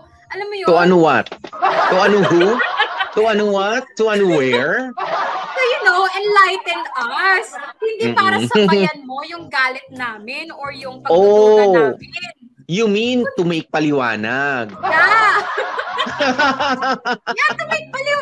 Hindi kasi si Romel ang ginawa niya. Oh, medyo Gina G si ano, Gina G si si Ida. Eh, naging Mm. Gina G din si Romel. Eh, di lalong hindi Yeah. nagkaintindihan. So, siguro Oo dapat naman. one of them should have give way, di ba? Kung, kung hindi si Romel, eh, di si Ida, yung maging malumanay, magsalita o makipag-usap. Mm-mm. Alam mo kasi Romel, ito rin si Romel may may pagkukulang din to eh. 'Di ba? Mm. Ang bilis mong kumilos dahil nga Mm. siguro sabihin na natin na i-inspire siya na pumunta doon sa racket niya na maglalabas ng Mm. tricycle na malayo sa lugar nila, 'di ba? Ah ah, sana kung sinabayan mo yung bilis ng i- ng ah, kilos mo, ng bilis ng isip mo sa pagsagot kay Ida ng kalmado, ng hindi tunog guilty, sana Mm. nakalusot ka na maayos. 'Di ba? Ano ba naman yung sabihin mo na halimbawa na lang ano, may may anak naman sila ni Ida, 'di ba? Ah sabihin mo pinag-iipunan ko yung debut ng anak natin. Tari, Oo. sana. Pero yes, Oh. pero sibu, ah, siguraduhin mo lang Romel na yung Oh. anak mo ay ah, teenager na pero kung 8 years old, 7 years old pa lang, pinag-iipunan mo na ang pandebu, aba teka lang, kahit ako magdududa na sa iyo, Brad. Or kung wala ka palang anak na babae, yan, eh, Huh? pinag-iipunan ko na yung debut ng anak natin eh. Di ba? Bakit Dapat ganun kabilis yung ut- Taga puro lalaki yung anak natin ah. Di ba? Kanina anak. Eto po, Labo. Ito pa isa pa punto, sabi ni Nora Mm. Lynn. Tsaka tingin ko, may gusto din yung Ella kay Romel kasi may paregalo pang nalalaman. Ito pa isang ano, pwedeng ano po eh, yung mga nagre-regalo sa Diyosawa mo, tapos hindi mo sinasabi sa Diyosawa mo na, uy, regalo pala ni ano to, yung sinisikreto mo, ganyan-ganyan. May something talaga yung mga ganun para sa akin. Yung hindi mo dinedeclare kung kanino galing, ganyan-ganyan, yung mga Mm. regalo-regalong ganyan. Ako, hindi ko napupusuan yung mga ganyan. Para sa akin, may something yan. Correct ka dyan, Nora Lynn. Feeling ko, type din ito si Ella si Romel. May parigalo-regalo pa. Baka yung padala ng asawa niyang seaman, binibigay niya doon kay, ano, kay Romel. Pa- Hindi, baka yung mga damit na iniipis na lang sa ano, sa aparador. Grabe Siyempre, kaysa naman sirain ng ipis, di ba kaysa sirain ng ipis o sirain ng daga, ah, Han, bigay ko na to sa naglalabas ng ano natin, ha, para presentable naman siya. Ganun. Magkasukat naman kayo ng katawan. Aha, Mm. regaluhan ko ng pabango kasi medyo amoy ano, amoy bakal. Ganon. So, sabi ni uh, Jessa Tan, ah, tama naman, Popoy. Kung hindi nahuli, nanloko na talaga yung si Romel. Grabe, magpapogi eh. Bago ang damit, pati pabango, pero may utang. Yun nga. Yan, sabi ni uh, Jessa Tan. Oh, pero, ah, okay. Sige oh, na, sabi ni go. isa pa, si Nora Lynn, bakit daw kailangan pang mahuli ang mga lalaki bago bumait? O syempre, bakit bakit naman babait kung di mo nahuli? Tuloy-tuloy lang yan pag di nahuli. No, poy. Charing. Eto, No. sabi ni... I don't Ay! agree. Ay! Sige nga, care to explain? Charing. Eh, hindi kasi mabait naman na ako ah, simula nung ano. Ikaw, yung, yung side ni Romel. Hindi yung Ah, okay. Yung iba kasi mabait. Ito nga si Romel, mabagal mag-isip. yung iba mabait. 'Di ba? Hmm. At kahit mahuli ka na, dapat steady lang yung mabait. Pero wag aamin. Kahit na, Ganun dapat mo, kasi kalmado lang kahit kabog na kabog na yung dibdib mo. Ganun lang. Narinig ko yan. Kalmado. Mm. Na, mahuhuli pero mahuhuli pero hindi aamin kahit kailan. Ganyan si All the Romel. more na nag tsaka wag ano, wag explain ng explain kung walang itinatanong yung asawa mo. All the more na ikaw ay ah, sagot ng sagot o kwento ng kwento, lalo ka na halatang you're being defensive. Okay? Yan na para sa mga kalalakihan. Binigyan ko pa kayo ng ano ha, cheating tips. The joke lang. Hindi, pero yan kasi ang ano yun. Sa mga, Ano? hindi kahit sa mga korte, 'di ba, kahit sa mga kasuhan, ah, kung ano Mm. lang yung tinanong sa yun lang Yun ang lang. sagutin mo. Oo, para Oo, less wag yung masyadong madeta Yes, wag masyadong madetalye kasi pagka pinabalikan sa iyo 'yun, na may, Mm. nag- lalo na nagsisinungaling ka, ah, pag pinabalikan sa iyo yung kwentong 'yon, tapos ang dami mo isiniksik, sabihin, "O di ba kasama mo nung panahon na yun si Bea, tsaka nakikinig ka kay ah, Popoy noon?" Ah. Ah, hindi. Sabi mo yun eh. Nasa record eh. Di ba? Oo. Nakalimutan mo na. Kasi nga inimbento mo lang. Kasi hindi totoo nangyari. Ganun yun. Kaya wag na masyadong Ah. ano. So, Oo. hanggat, kalma- hanggat yes or no lang, kalmado Ah, at tanong. hanggat yes or no lang ang ah, may sasagot, yun lang. Ah, ang galing ano, ang galing aba, ang galing ng tips ni Popoy ano. Ang daming natutunan ng mga kamurkada natin, lalo na yung hashtag kapag babaerong loyal. Oh.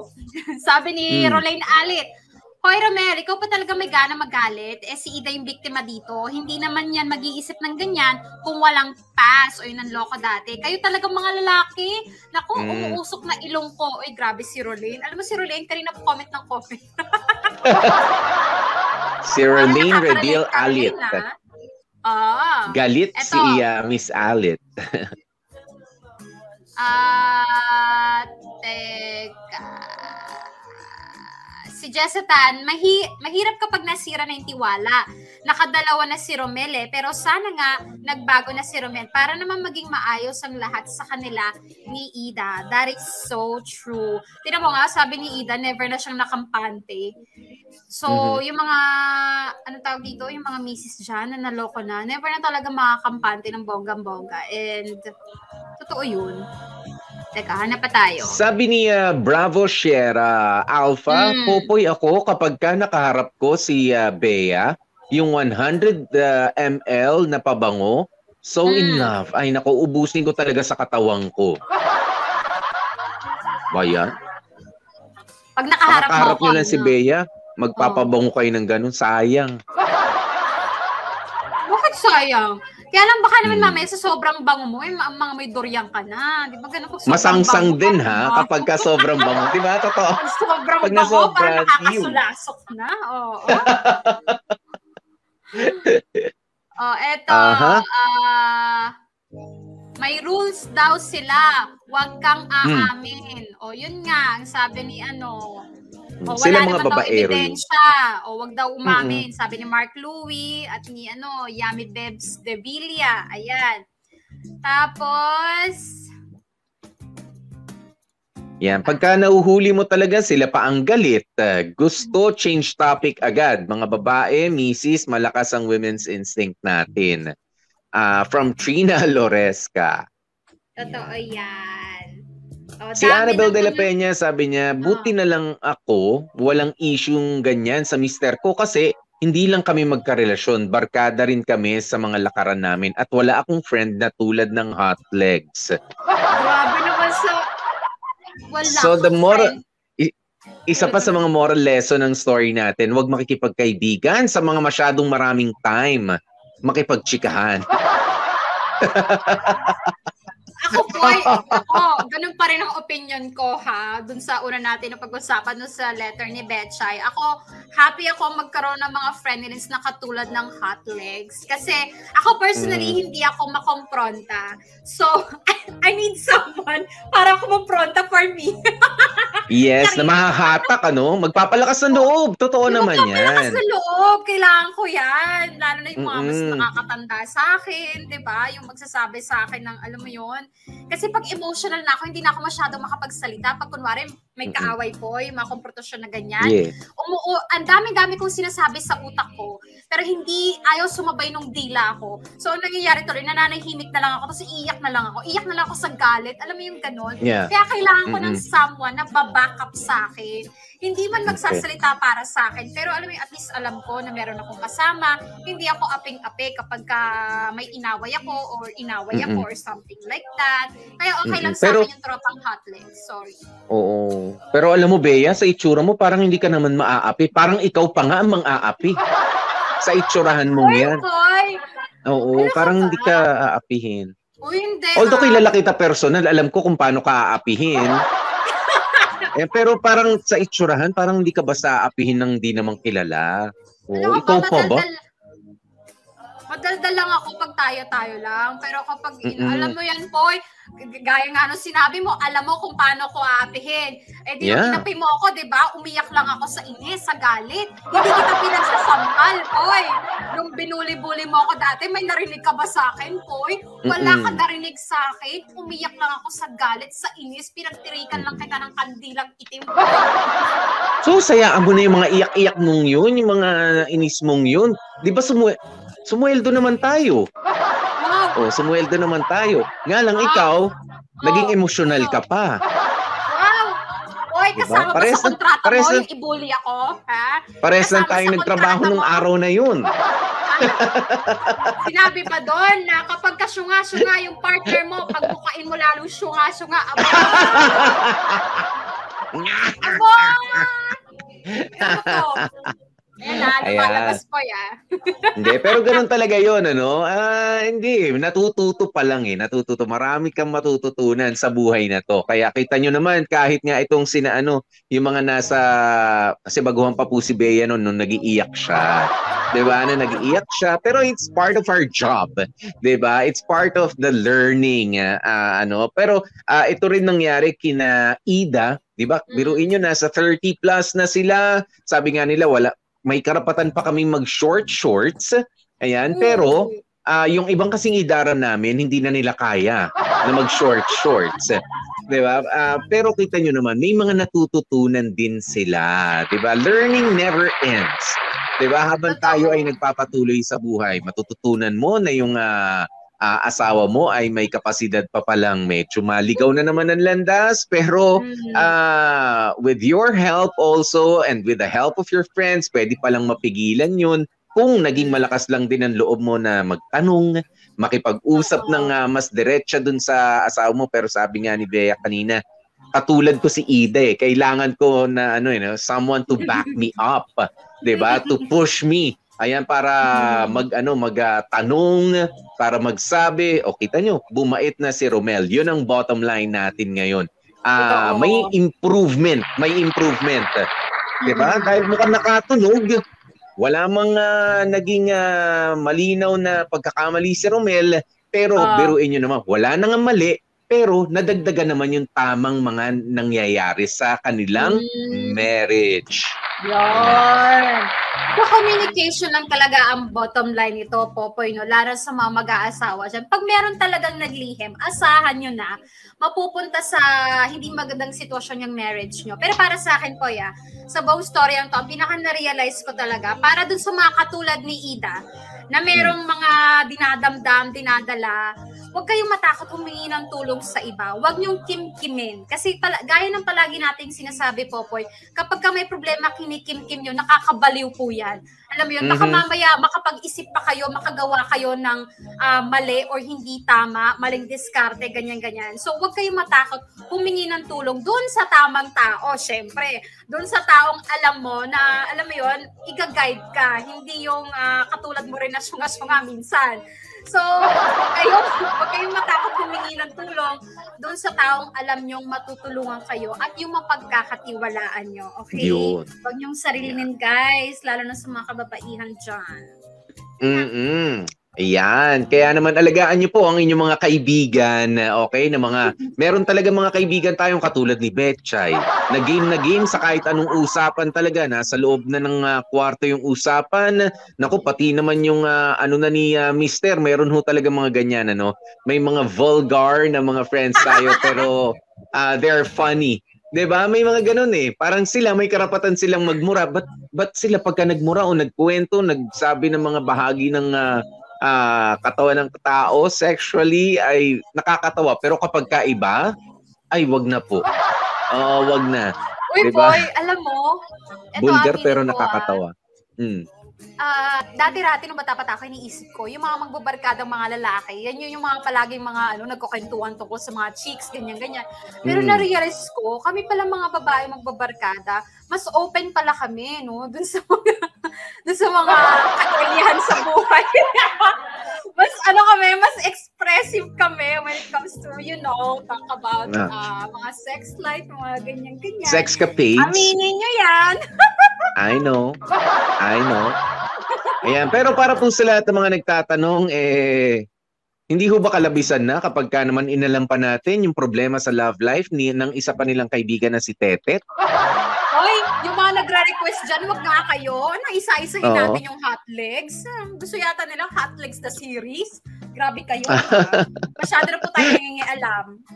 Abuso na po yan. Pero Abuso kung na po yan. paulanan kami ng pastar, sige mag effort kami to reach out sa hot legs na naman.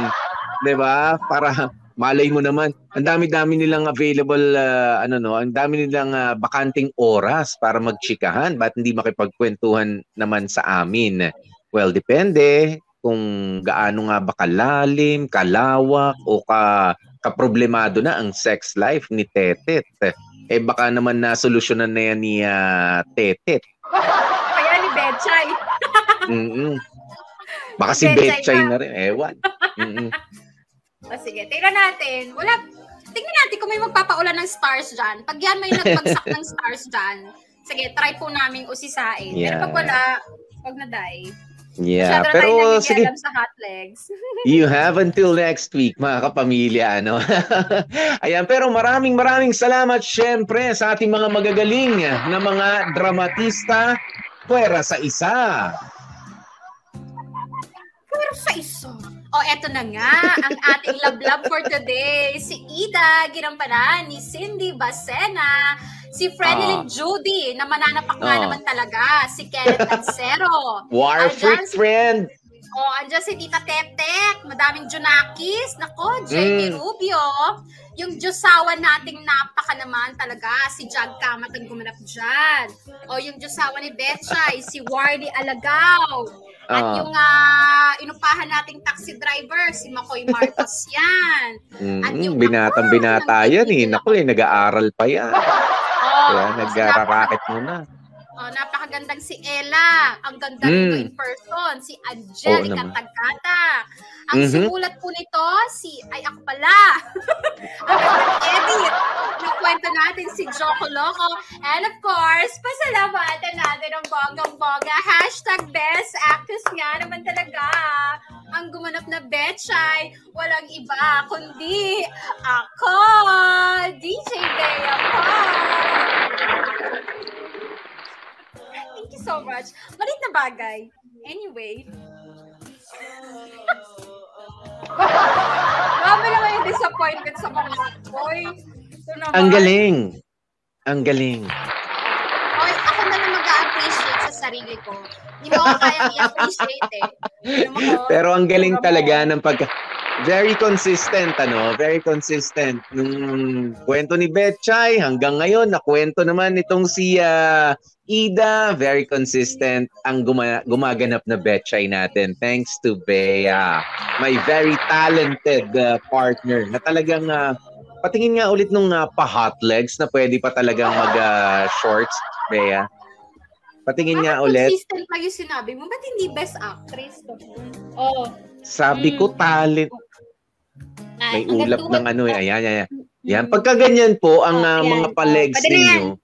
Oh, pagka pag ganyan ng ah, legs, pwede pa. Ha, pwede pa. Kahit mga pa. above 4 ah, 30s, above 40s. Pero kapag ka hindi na, may iba naman pong ano, style ng ah, damit. Hindi, para din po sa inyong kalusugan. Kasi yung iba, Bea, nakikita ko, ah ah, isinusuot pilit. Yung parang hiniram na sa batang sa anak. Yung ah, ano, yung ah, short shorts. Eh, Ah. eh, yung iba lalong galit na galit yung mga ugat sa binti. Yung lalo nagagalit yung mga ugat sa binti, yung mga varicose veins, ganyan. At yung iba talagang parang ah, parang nagba-violet na yung kulay, hindi na makahinga. Eh para sa kalusugan ninyo, hindi naman po porke komportable sa kanila, eh komportable rin sa inyo. At hindi yung pagka sinabing shorts ay short, okay? Pwede na meron yung mahabang shorts. Kung tawagin, Ah. meron yung maikling shorts. Ayan, Mm-mm. mag, yung mahaba at maluwag na lang ng konti. Kung saan makakahinga yung katawan ninyo. Yun na lang po, Correct. pakiusap. Oo. At saka, Medyo ito, nakakasulasok din po kasi nahihilam ako pagka nakikita ko eh. Parang may sabon sa mata ko na umano eh, pumasok. Hindi naman ako naliligo, ba't ako parang nahihilam dito kay ate? Parang nahihirapan akong tingnan. Mahirap saka- din po para sa amin. Oo, at saka yung ano, baka may time kayong iskobahin, yung ano, parang pinagupuan ng kaldero eh, minsan. Ah, kung hindi, ay, be- kung hindi Ay, pinagupuan ng kaldero, parang ano eh, pwedeng lusutan ng benching ko sa batang itaas eh. Oo, May pero mga ganon. alam mo okay lang 'yan. Pero okay lang 'yan ano. Kung, kung ako sa inyo lagyan niyo na lang ng ano ng ah, ah, soil for, for sale. Kaya mala, marami naman mga nag-aalaga ng halaman ngayon. Kung ayaw niyong hilurin, kung ayaw niyong hilurin, pagkakitaan na lang ang libag na ang lupa na yan. Ganun talaga agad-agad. Dahil uso na po Kojic ngayon. Mura lang dahil. Benching ko na yung Kojic dahil. Oh, pagkakitaan nyo na lang, lagyan nyo na lang for sale. O sige. Oo, pang oh, Palupa, loam panambak. soil ba?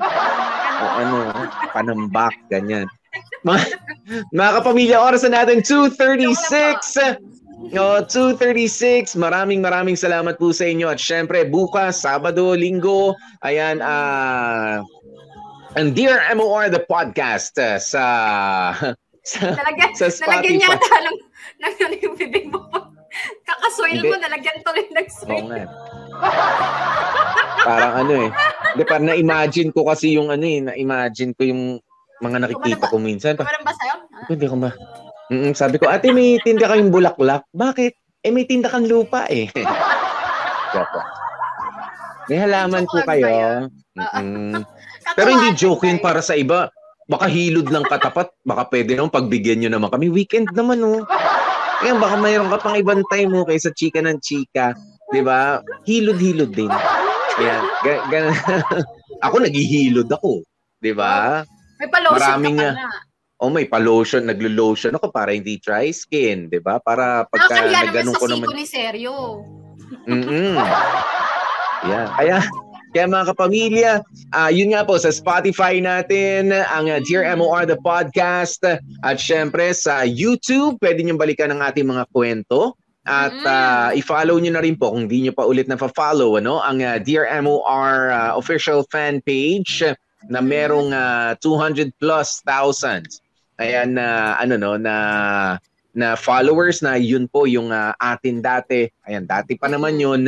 Kaya inactivate lang po natin ngayon. At, At ay, meron pa mm, yung mga addictus benedictus sa TikTok. Nasa TikTok na rin po kami. Oo. Ba? follow nyo ang MOR Entertainment. Ayan. O, TikTok ah, tumitiktok tayo po ah. O, Mahilig si Diba? Popoy dyan. Ako Poy. Ako, baka mag-entry ka po ah. Yung mga May- pagganong may- na. mahilig lang ako manood. Pinapasahan lang ako, kaso mga edited na. Mga gumaganon na, oh. Ganyan. May pa-sticker. Sayang. Uy, doon din, meron din mga hi, pa- meron din mga hihilurin pa doon. Hmm. Hindi naman lahat na nag, ah, ano ron, no? Makinis. Nakakalo. Ayun po ah. Sa Spotify, i-type nyo lang Dear MOR, SLR, at MOR Bedtime Stories. Ayan. At meron pa eh, kwentong kamorkada. Tama ba yan? Mm. Oo. O, basta hanapin nyo MOR Entertainment. Lalabas po lahat yun. Mm-mm. Yan. Okay, mga kapamilya, no? Stay safe, stay healthy, at kahit ano nga po mangyari, please stay happy ngayong ah, weekend na ito. Nakasama nyo nga po kami. Maraming salamat din pala, no? ah, sa ating masipag, ah, napakaunawain, ma- maunawain at napakapasensyoso ang. Pogi talaga at mapagmahal na producer namin.